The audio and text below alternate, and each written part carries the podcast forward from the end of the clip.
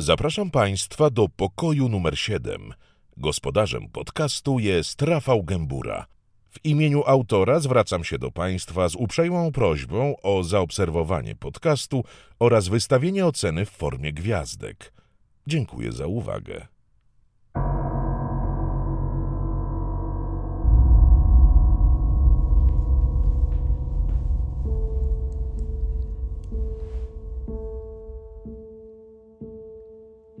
Mam na imię Tytus, mam 25 lat, pochodzę z Gdańska. E, od zawsze mieszkam w Gdańsku, chociaż urodziłem się w Gdyni, ale kocham całe Trójmiasto, bo Gdańsk jest wspaniały, e, Sopot jest piękny, uwielbiam to miasto, a Gdynia to miejsce mojego urodzenia, więc jest tutaj wątek, że tak powiem, sentymentalny zdecydowanie.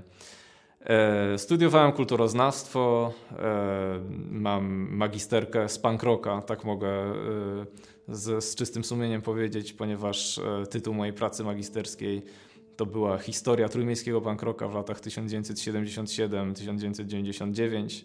Także jestem licencjonowanym punk rockowcem.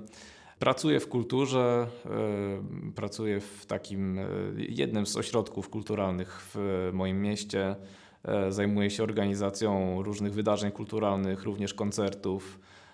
Także można powiedzieć, że robię to, co lubię, bo kultura, szeroko pojęta sztuka, muzyka to zawsze była moja największa pasja i zawsze to było jakby sedno moich zainteresowań.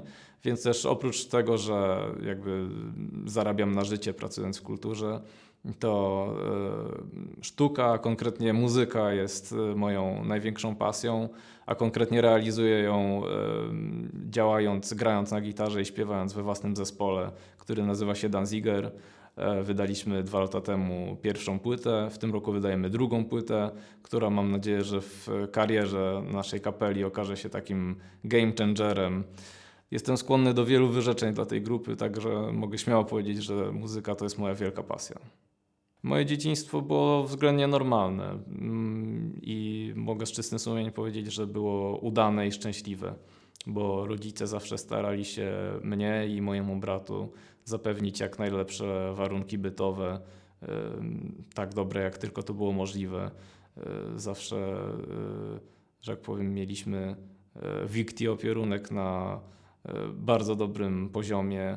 Rodzice zabierali nas na różne wycieczki do różnych krajów, które można powiedzieć, że pełniły taki aspekt nie tylko rekreacyjno-integracyjny, ale też edukacyjny, więc dzięki temu sporo się o świecie dowiedzieliśmy, zobaczyliśmy kawałek tego świata.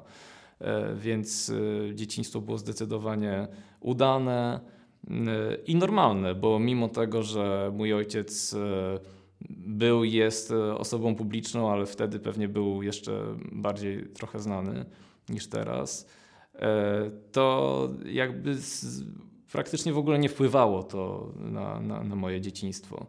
E, ono podejrzewam, że niczym się nie różniło od, od tego, jak wyglądało dzieciństwo moich rówieśników.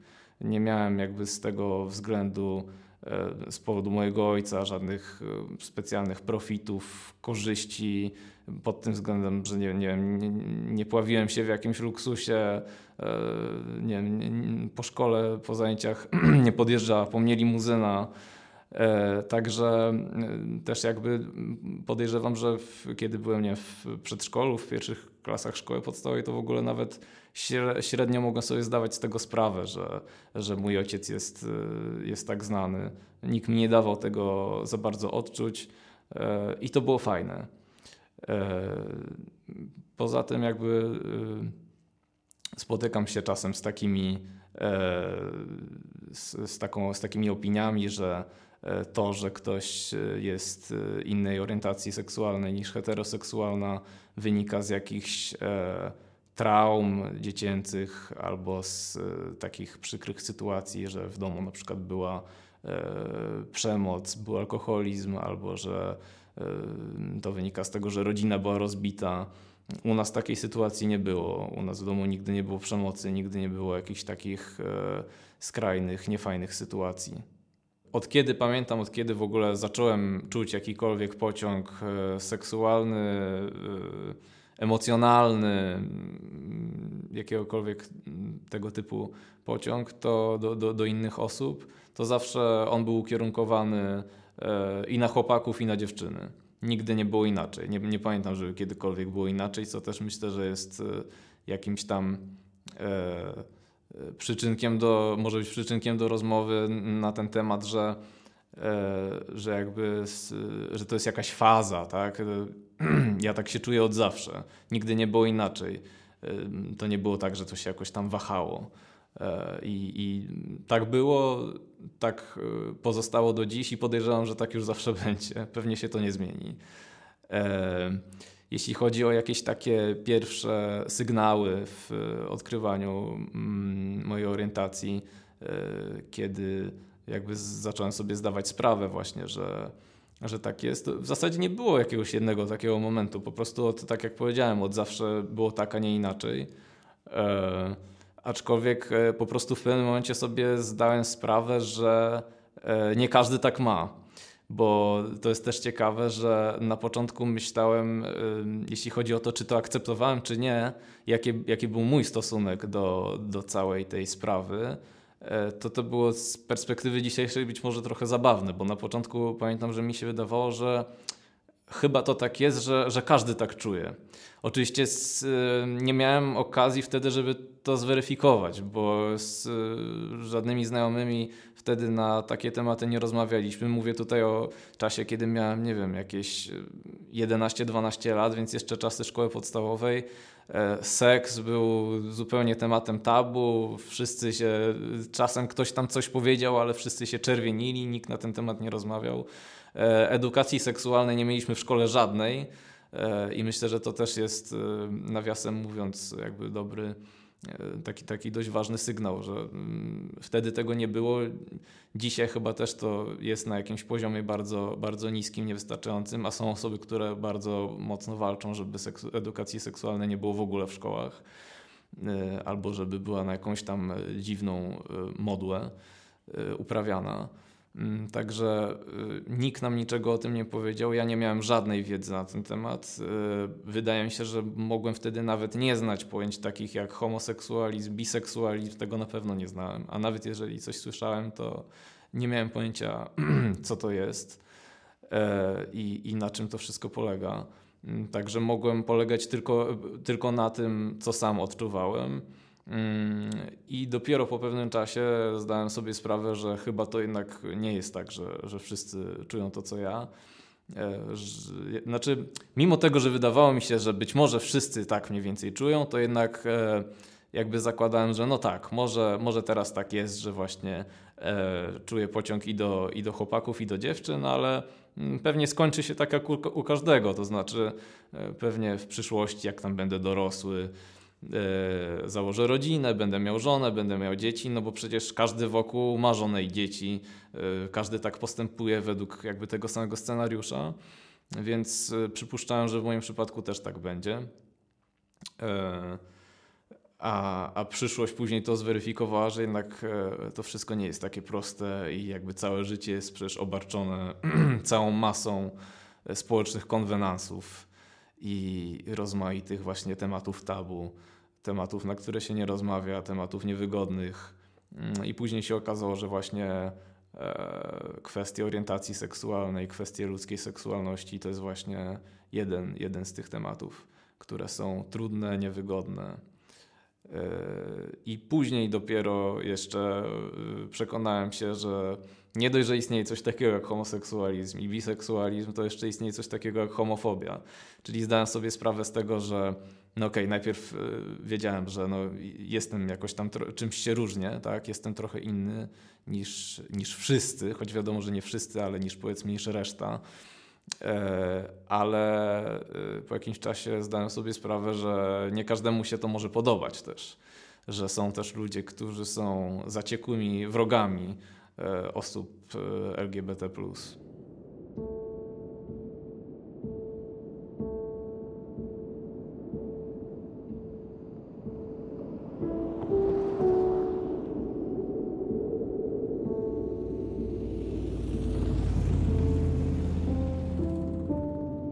Pamiętam, że po raz pierwszy zetknąłem się z homofobią w taki sposób y, niekoniecznie bezpośredni. Miałem wtedy 11, może 12 lat i zobaczyłem po prostu homofobiczne napisy na jakimś murze. E, I autor tychże y, wypocin deklarował, co najchętniej zrobiłby osobom LGBT, i oczywiście nie były to żadne miłe rzeczy, i były one ubrane w bardzo wulgarne słowa. I mimo, że one nie były jakby kierowane bezpośrednio do mnie, bo jednak były to jakieś tam jakaś anonimowa wypowiedź kogoś na jakimś murze, które, którą zdarzyło mi się zobaczyć i przeczytać, to jednak poczułem wtedy, że to, że to jest kierowane do mnie, że to chodzi o mnie. E, I to była, to była taka pierwsza sytuacja. E, a później zdarzały się różne sytuacje. Ja w ogóle przez e, wiele lat nie żyłem otwarcie jako osoba biseksualna. Po prostu jakby siedziałem w szafie, nie mówiłem o mojej orientacji, niewiele osób o tym wiedziało. Nie chodziłem też z chłopakiem za rękę, więc jakby nie pojawiałem się w przestrzeni publicznej jako osoba właśnie będąca na przykład w jednopłciowym związku. E, ale mimo tego doznawałem homofobii e, ze strony osób, które przecież nie miały jakby pojęcia w ogóle o, o mojej orientacji. Mm, a to z tego względu, że przez wiele lat wyglądałem tak dosyć nieszablonowo. E, na początku jeszcze w gimnazjum miałem długie włosy, Później z kolei te włosy skróciłem i miałem taką bardzo pankową fryzurę. Farbowałem włosy na czarno, E, stawiałem je każdy włos w inną stronę. Nosiłem takie kurtki z e, naszywkami, przypinkami różnych zespołów. E, zresztą nadal je czasem noszę, więc żeby nie było, że całkowicie odszedłem od mojego stylu. Ale wyglądałem wtedy mocno oryginalnie, nieszablonowo. No i być może niektórych po prostu prowokowałem tym wyglądem. Najwyraźniej tak było, bo w tamtych czasach, to znaczy w czasach gimnazjalnych i w czasach też licealnych, jakieś tam słowne utarczki z e, jakimiś przypadkowo spotkanymi ludźmi w tramwajach, w autobusach czy na ulicy zdarzały się bardzo często, wręcz regularnie. Czasem bywało tak, że e, miałem obawy, kiedy jechałem autobusem do szkoły, bo wiedziałem, że prawie na pewno znajdzie się na trasie mojego przejazdu współpasażer, który zechce przynajmniej wyrazić jakąś niepochlebną opinię na temat mojego wyglądu. E, która oczywiście byłaby wyrażona w słowach e, wulgarnych, dosadnych i e, wyraziłby tą opinię trzymając twarz na dwa centymetry przed moją. I tak się zdarzało bardzo często. Więc jakby i oczywiście w, w, wśród tych wypowiedzi, których byłem wówczas adresatem, było mnóstwo tych inwektyw takich bardzo homofobicznych, więc to miało mocne, mocne nacechowanie homofobiczne. E, I myślę, że to jest dobry przykład na to, że moim zdaniem e, nie tylko osoby LGBT doświadczają homofobii, e, ale też osoby heteroseksualne, bo jakby ci ludzie nie mieli pojęcia o mojej orientacji. I słyszałem też o wielu takich przypadkach, że ktoś został pobity, bo miał długie włosy, ktoś został opluty, bo miał kolorowe włosy, mimo tego, że te osoby nie były osobami LGBT. Także to jest takie dość ciekawe i przykre zjawisko, że tak naprawdę nie tylko osoby LGBT e, doświadczają homofobii.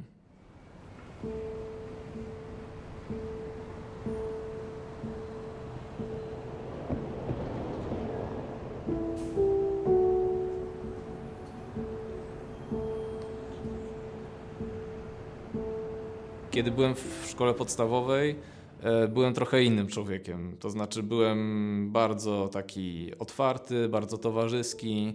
E, byłem taką trochę szkolną gwiazdą. Zawsze, jak e, odbywały się jakieś szkolne przedstawienia, różnego rodzaju imprezy, ja zawsze musiałem być na pierwszym miejscu, zawsze musiałem być w centrum zainteresowania, zawsze musiałem, jak to się mówi, grać pierwsze skrzypce, zawsze wychodziłem przed szereg i byłem osobą lubianą, właśnie taką towarzyską, wygadaną e, opowiadałem cały czas jakieś dowcipy, e, rozbawiałem e, rówieśników i nauczycieli.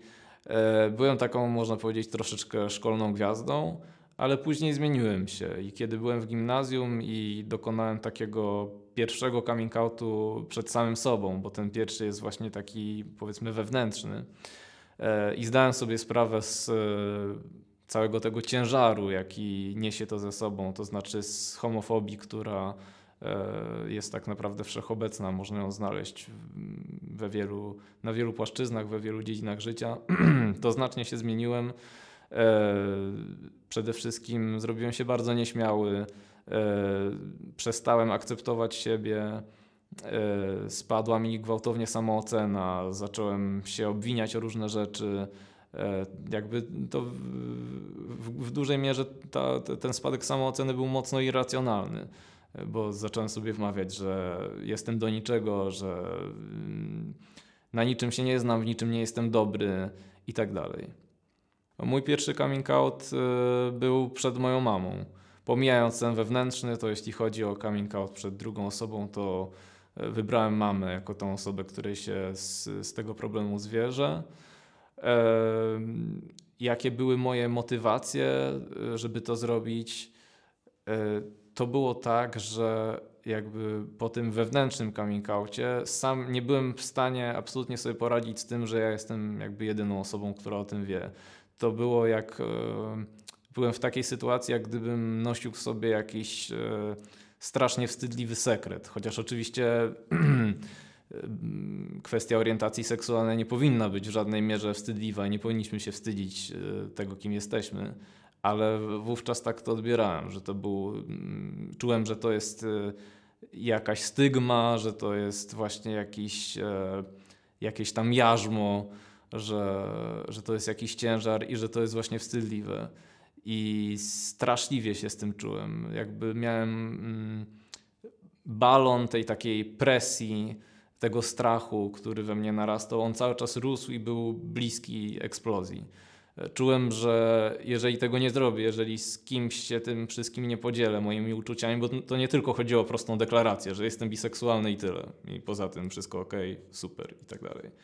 Bo to przecież jest cały bagaż różnych emocji bo skoro jestem biseksualny, to znaczy, że od zawsze czułem się trochę inaczej, że zawsze czułem się trochę inny, że zawsze czułem, że w jakiś tam sposób nie pasuje do reszty, że zawsze rozmaite rzeczy, które, które może niektórzy ludzie puszczają mimo uszu, e, dla mnie były po prostu jak sztylety wbijające się w serce. E, to niosło za sobą mnóstwo, mnóstwo innych rzeczy. To nie chodziło tylko o taką prostą deklarację, o taką prostą, suchą informację. Więc e, czułem, że muszę się e, tym wszystkim z kimś podzielić.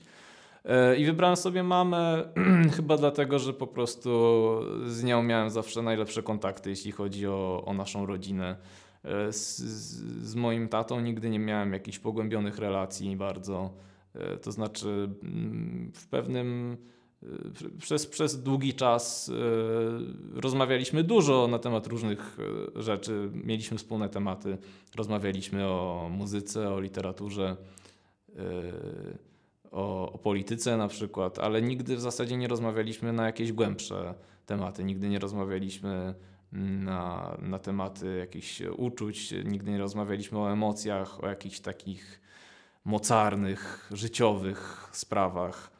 Więc po prostu do mamy chyba instynktownie poczułem, że mam do niej w tej kwestii większe zaufanie, że to jest y, bardziej właściwa osoba, której mogę się z takiego problemu zwierzyć i że to jest też osoba, która w pełni mnie zrozumie, bo jakby to jest też y, rada i przestroga dla wszystkich innych y, młodych osób LGBT, że kiedy zamierzę. wiem, że z doświadczenia, że to jest tak, że presja jest ogromna i komuś w końcu trzeba powiedzieć, tylko jakby e, decyzja o tym, komu, e, komu to powiemy, jest e, bardzo ważna. To znaczy, właśnie dobór tej osoby jest, jest bardzo ważny, ponieważ jakby to się może często wiązać z, różnymi, z różnymi niebezpieczeństwami, bo na przykład jeżeli młoda osoba LGBT wychowuje się w homofobicznej rodzinie, ma homofobicznych rodziców, i wie o tym, no to nie powinna im o tym mówić, tylko po prostu poczekać, aż skończy te 18 lat, aż się usamodzielni, bo w innym przypadku może ryzykować na przykład wyrzuceniem z domu albo, albo nawet tam czymś, czymś jeszcze gorszym i takie przypadki przecież się zdarzały, takich historii nie brakuje. Także e, wybrałem mamę, bo stwierdziłem, że, że to jest właściwa osoba i stwierdziłem, że jakby to będzie bezpieczny sposób. Mama mnie wysłuchała, zrozumiała, odbyło się to całkowicie normalnie, po prostu nawet e, to nie było tak, że zapowiadałem jej, że tam mamo, musimy e, jutro o godzinie 15.30 usiąść, porozmawiać, mam ci coś ważnego do powiedzenia, bo to by zabrzmiało chyba trochę zbyt poważnie. Zrobiłem to, jakoś, znaczy oczywiście jakoś tam to planowałem i pamiętam, że długo też w czasie to to odkładałem, bo też mimo tego, że stwierdziłem, że to będzie bezpieczny sposób i wiedziałem, że moja mama jest e, dobrą osobą i nigdy nie słyszałem z jej ust niczego homofobicznego, to mimo tego też straszliwie się bałem. To może się wydawać trochę dziwne, może się wydawać, że, że byłem trochę tchórzliwy, ale tak po prostu było. Mimo tego, że warunki do coming outu miałem naprawdę dobre i być może nawet e, pod tym względem byłem uprzywilejowany na tle różnych e, innych osób LGBT, bo wiele osób takiej, takiej możliwości by nie miało, e, to mimo tego bałem się straszliwie. E, ale później okazało się, że nie ma powodów do obaw. Mama mnie uspokoiła i powiedziała, że akceptuje mnie takiego, jakim jestem.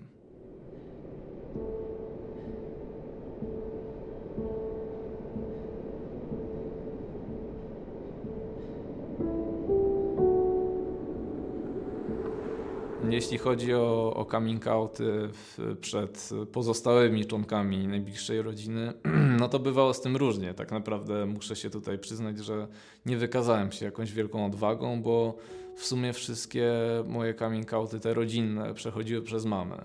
To znaczy pamiętam, że niedługo po tym, jak e, powiedziałem jej o tym, to ona sama mi powiedziała, że jej też nie jest łatwo e, z tym, że przekazałem jej taką informację i że teraz to jest nasz wspólny sekret. Najpierw był tylko mój, teraz nasz wspólny.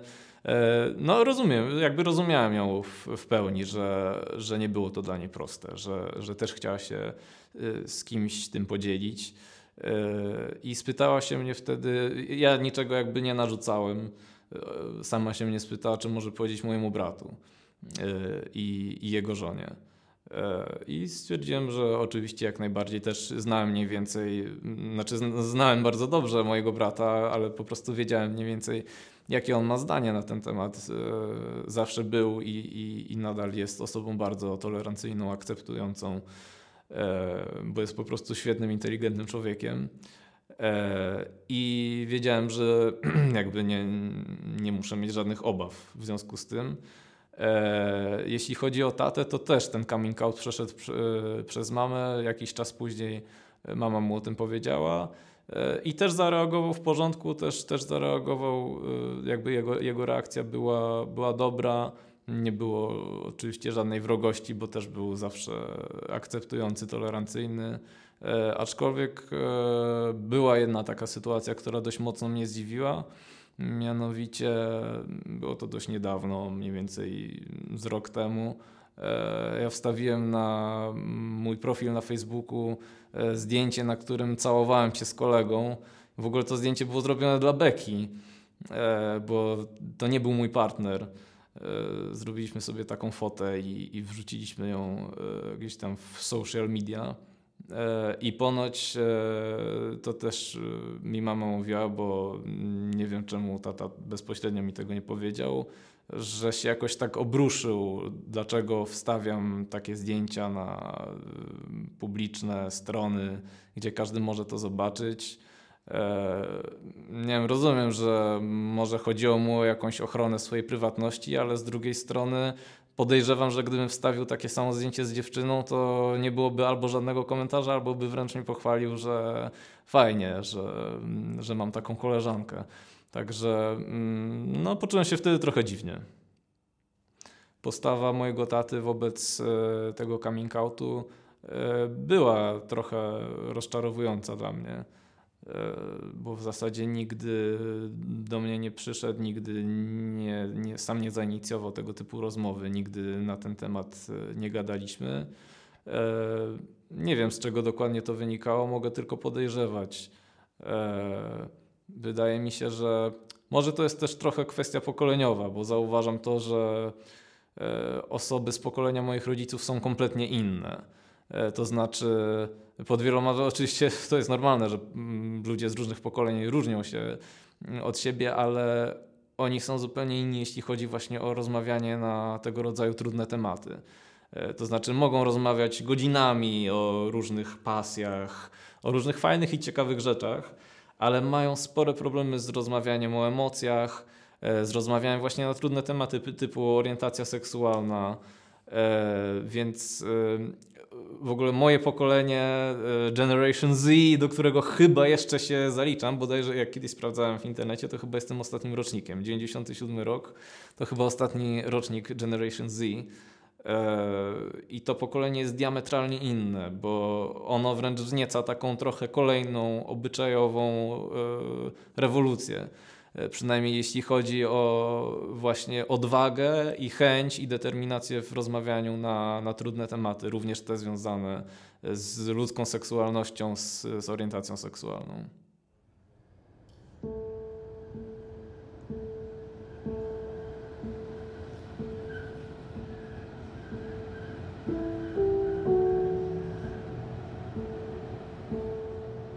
Mój pierwszy związek z chłopakiem e, zaczął się w 2015 roku, dobrze to pamiętam, bo to nie było aż tak dawno, e, a miałem wtedy 17 lat mniej więcej. E, poznaliśmy się przez taki portal randkowy, o ile można to tak nazwać. Parę miesięcy ze sobą pisaliśmy, bo on nie był z mojego miasta, pochodził z innej części Polski więc trochę nam zajęło zanim spotkaliśmy się pierwszy raz na żywo. Mm, ale to pierwsze spotkanie na żywo też było dosyć ciekawe i oryginalne, bo to było na przystanku Woodstock. Jeszcze wówczas ta impreza tak się nazywała, bo teraz ma inną nazwę. A wtedy to był przystanek Woodstock. E, no, okoliczności dość ciekawe. Wiadomo, tam 700 tysięcy ludzi, e, w tym on i ja E, no wtedy jeszcze jakby mm, to nie było tak, że wiem, zakochaliśmy się przez internet, e, tylko po prostu pisaliśmy, właśnie zastanawialiśmy się, gdzie może moglibyśmy się tam spotkać. Okazało się, że obaj jedziemy na ten Woodstock, tam się spotkaliśmy. Te trzy dni, można powiedzieć, tam spędziliśmy ze sobą. Jakoś zaiskrzyło. E, I chyba po, po, po, zakończeniu tego festiwalu obaj wiedzieliśmy, że niedługo spotkamy się ponownie. E, no i tak to się zaczęło. Zaczęliśmy się spotykać regularnie, coraz częściej. Oczywiście nie było to takie proste, no bo byliśmy młodzi, dzieliło nas e, paręset kilometrów. E, wiadomo, kupowanie biletów na pociągi w jedną, drugą stronę mm, dla, dla młodych ludzi E, jeżdżenie takie między miastami to, to, to nigdy nie jest proste. W ogóle związki na odległość nie są łatwe, a zwłaszcza jak się jest w tak młodym wieku. Tak mi się przynajmniej zdaje. I dość szybko, bo po jakichś, nie wiem, dwóch, trzech miesiącach znajomości zaproponowałem, żeby, żebyśmy się spotkali po prostu u mnie, żeby przyjechał do mnie na noc. E, no i muszę tutaj też e, bijąc się w pierś przyznać, że nie byłem taki odważny i nie oznajmiłem wszystkim, że słuchajcie, przyjeżdża do mnie chłopak, bo wiecie, mam chłopaka, jestem w związku i tak dalej. Nie wyglądało to tak. E, trochę się z tym tajniaczyłem, a nawet trochę bardzo. E, powiedziałem mamie, że poznałem takiego kolegę gdzieś tam na Woodstocku. To, to zawsze była dobra wymówka, bo ja często jeździłem na różne koncerty, na różne festiwale i zawierałem tam różne znajomości, nie tylko tego typu, ale poznawałem różnych ludzi, różnych fajnych znajomych z tamtego okresu y, nadal mam. E, więc y, po prostu powiedziałem, no tak, kolejny kolega poznany gdzieś tam, czy mógłby przyjechać na noc. No jasne. Mm, I tak wyglądała jego pierwsza wizyta, i druga, i trzecia, i niemal każda kolejna, bo długo utrzymywaliśmy to w tajemnicy i on po prostu był moim kolegą. Co prawda śmialiśmy się trochę z tego, że no, mama pewnie się domyśla, bo to raczej trochę dziwne, że tak ten kolega aż tak często przyjeżdża i w ogóle śpimy razem. E, wiadomo, żeby było cieplej. E, no, e, z tatą nie było takiego problemu, bo tata praktycznie w każdy weekend wyjeżdżał, bo po prostu taki był charakter jego pracy, więc nie musiałem się nawet za bardzo z tego tłumaczyć. Gdzieś tam go ze dwa razy może w ciągu trzech lat zobaczył, no ale to nie stanowiło żadnego problemu. Więc tak to mniej więcej wyglądało. A czym to było powodowane? No niestety E, tym, że mimo tego, że to już było jakby po moim e, coming przed mamą, to jakoś zwyczajnie nie miałem odwagi. Teraz, jakby teraz, wtedy byłem też zupełnie innym człowiekiem. E, byłem młody, miałem tam te 17-18 lat, byłem świeżo po tym coming outcie. W ogóle nie siedziałem w tym świecie, nie wiem jak go nazwać, w świecie osób LGBT. Nie znałem wielu takich osób. Nigdy nie chodziłem na przykład do klubów gejowskich, bo nie lubię klubów, nie lubię dyskotek, nie lubię takiego klimatu, więc nigdy się z takim światem nie integrowałem. Może to jest też trochę powód, że nie znałem wielu takich osób, nie, jakby nie wniknąłem w ten świat e, i w związku z tym pozostawałem w tym aspekcie niesamowicie nieśmiały i bardzo bałem się jakiejś reakcji, chociaż wiedziałem, że jakby raczej żadna zła reakcja ze strony mamy mnie nie spotka. Mm, ale, ale takie było moje podejście. Może trochę z dzisiejszego mojego punktu widzenia, trochę nieco tchórzliwe, choć też nie oceniałbym tak siebie, w, mm, patrząc przez pryzmat tego, jaką byłem osobą. Byłem po prostu właśnie młody, nieśmiały, e, trochę zahukany E, jeszcze pod właśnie ciężarem tych różnych tam homofobicznych przygód w cudzysłowie. E, także po prostu mm, przemawiała przeze mnie nieśmiałość i, i z tego względu ten mój chłopak ówczesny przez długi czas był tylko kolegą, ale później obaj powiedzieliśmy mojej mamie o tym, że jesteśmy parą. No oczywiście mama się roześmiała, powiedziała, że no już od dawna się domyślała, też, się, też powiedzieliśmy, że też się domyślaliśmy, że pewnie też się domyślasz. I tak to wyglądało. Mój pierwszy związek z dziewczyną e, to był taki typowy szczeniacki e, romans szkolny. E, to było w czasach gimnazjum. Mieliśmy po mniej więcej 14 lat. Ona była w klasie wyżej, była rok starsza. No ale to nie była żadna. Znaczy, byliśmy zakochani i czuliśmy to, ale jakby oboje byliśmy mocno niedojrzali i cała ta relacja była też mocno niedojrzała. To były nasze pierwsze związki, nie mieliśmy wcześniej żadnego doświadczenia, nie wiedzieliśmy też trochę jak się zachować. E, no więc coś takiego nie może trwać zbyt długo, tak mi się wydaje. Tak jak mówię, to była taka bardzo, bardzo mocna i dojrzała miłość i niedojrzała relacja, aczkolwiek e, mam z tym związane dobre wspomnienia, tak jak patrzę na to po latach. Ale ta miłość szybko się wypaliła, skończyła się jakoś tak bardzo e, naturalnie, mianowicie ta dziewczyna po prostu e, poszła później do liceum, ja zostałem jeszcze w gimnazjum. Straciliśmy kontakt i to wszystko się po prostu wypaliło. Czyli pewnie e, nikomu z nas też aż tak bardzo nie zależało na, na utrzymywaniu tego kontaktu. E, później też byłem w drugim związku z dziewczyną i to było w miarę niedawno, e, jeszcze tak naprawdę w zeszłym roku. E, no więc jeżeli chodzi o jakieś tam różnice czy podobieństwa w, w tych związkach z, z dziewczynami czy w, w związku z chłopakiem, to muszę powiedzieć, że jakby jeśli chodzi o samą miłość, o samo uczucie, to tutaj nie ma żadnych różnic. Jakby miłość jest taka sama. Mm, ona pozostaje niezmienna. E, uczucie zakochania się zawsze, mm, zawsze było takie samo. Czasem może było trochę bardziej intensywne, e, ale to zależało, wydaje mi się, że po prostu od osoby, a nie od płci. I dlatego też e, tutaj chciałem powiedzieć, że nienawidzę takiego określenia kochający inaczej bo yy, po prostu uważam, że ono jest straszne, obrzydliwe, bardzo stygmatyzujące, e, a jest tak dość często używane, nawet czasem zdarza mi się jeszcze przeczytać w jakichś e, w cudzysłowie poważnych mediach to, to określenie, a ono jest moim zdaniem koszmarne, bo jakby e, miłość osób LGBT nie różni się naprawdę niczym od, od, od tej miłości, jaka jest w związkach heteroseksualnych. Jakby miłość, troska o partnera, jakieś wzajemne zrozumienie, te wszystkie rzeczy pozostają takie same. Jedynie różni się to, że są związki e, dwupłciowe, są związki jednopłciowe.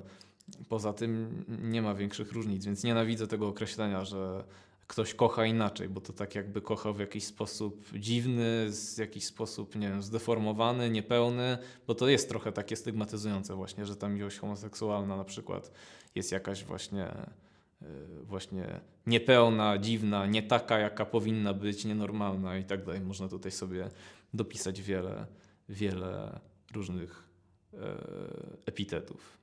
No, wydaje mi się, że biseksualizm w ogóle jest takim dość specyficznym zjawiskiem, nawet jeżeli mówimy w całym kontekście całego świata LGBT.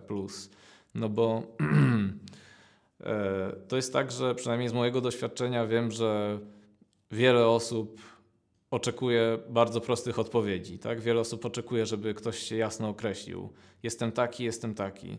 E, wiele osób oczekuje takiej jak najprostszej wizji świata, a tymczasem świat nie jest prosty, jest dość skomplikowany, jest wielobarwny, różnokolorowy.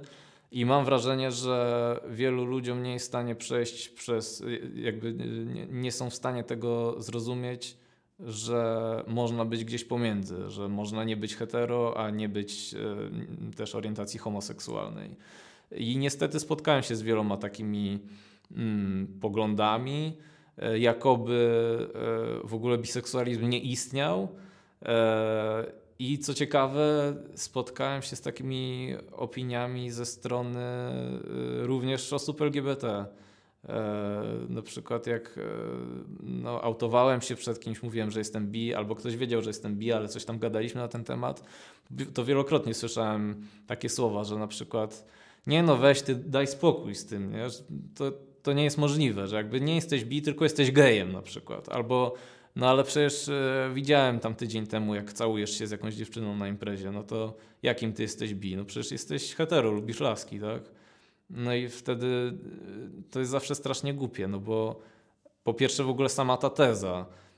Ja mówię komuś, że jest tak, ktoś mi mówi, że jest tak. Czyli ktoś wie lepiej ode mnie, kim ja jestem to jest straszliwie głupie, muszę wtedy tłumaczyć, że no ale wiesz, no to nie jest tak. To, że raz widziałeś, że coś tam z kimś tam robię, to nie znaczy, że na przykład jestem hetero albo że jestem gejem. No ja po prostu jestem bi, więc tak po prostu się złożyło, że, yy, że jestem takiej orientacji, a nie innej.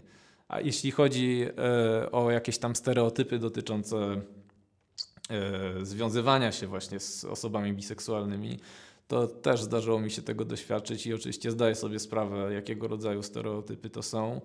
Widać to często na przykład na, na różnych e, portalach randkowych. Zdarzało mi się widzieć takie opisy, na przykład, że e, nie rozmawiam z osobami bi. No to jest mocno krzywdzące, bo to się opiera na stereotypach, a z tego co wiem, z tego co zdążyłem zauważyć, chodzi głównie o to, że te osoby boją się, że osoby biseksualne jakby. E, bardziej są skłonne do zdrady, tak? bo właśnie wtedy jest jakby podwójna możliwość, no ponieważ e, jakby jest większa, e, jakby e, czują pociąg do mężczyzn i kobiet, to że jest większa szansa na to, że mm, ich partner zostanie z, przez nich zdradzony. No to też jest, moim zdaniem, to chyba nie zostało udowodnione żadnymi badaniami, ale wydaje mi się, że po prostu to, czy ktoś będzie kogoś zdradzał, nie zależy od tego, jakiej ktoś jest orientacji, tylko to po prostu zależy od osoby. Jeżeli ktoś e, ma taki, nie wiem jak to nazwać, jest, jest takim po prostu typem człowieka, to będzie zdradzał niezależnie od tego, jakiej jest orientacji. To, jest trochę, to trochę brzmi tak, jakby zdrady nie zdarzały się w związkach heteroseksualnych albo homoseksualnych, albo każdych innych. Także uważam, że to jest też po prostu kolejny e, głupi i krzywdzący stereotyp. Tak jak każdy inny stereotyp i uprzedzenie.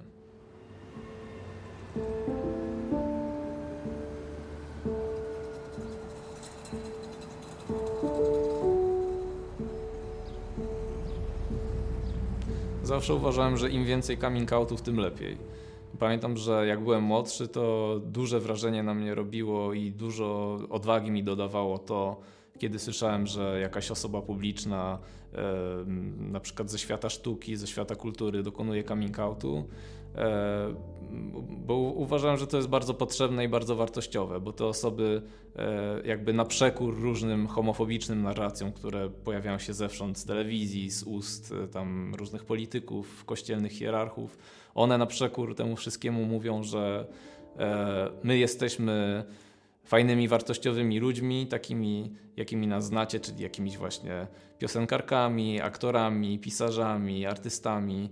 A oprócz tego jesteśmy przy okazji osobami LGBT i też i nadal pozostajemy fajni, nadal jesteśmy waszym ulubionym aktorem, aktorką, piosenkarką i tak dalej.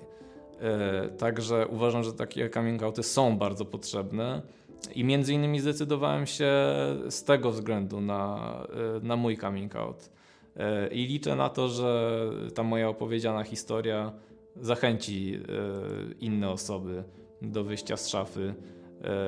Liczę na to, że, że ta historia dotrze też do na przykład jakichś młodych osób LGBT, które mieszkają w niewielkich miejscowościach, które nie mają też takich e, możliwości, nie są w, w, tym, w tym temacie tak uprzywilejowane jak ja, e, które mają na przykład homofobicznych rodziców.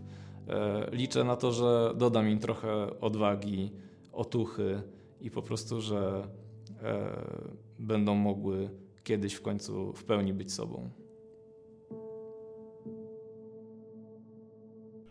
Materiał powstał dzięki zbiórce prowadzonej w serwisie Patronite. Link do zbiórki znajdą Państwo w opisie podcastu. W imieniu autora dziękuję Państwu za uwagę. Zachęcam również do zaobserwowania podcastu oraz wystawienia oceny w formie gwiazdek. Do usłyszenia kolejnym razem.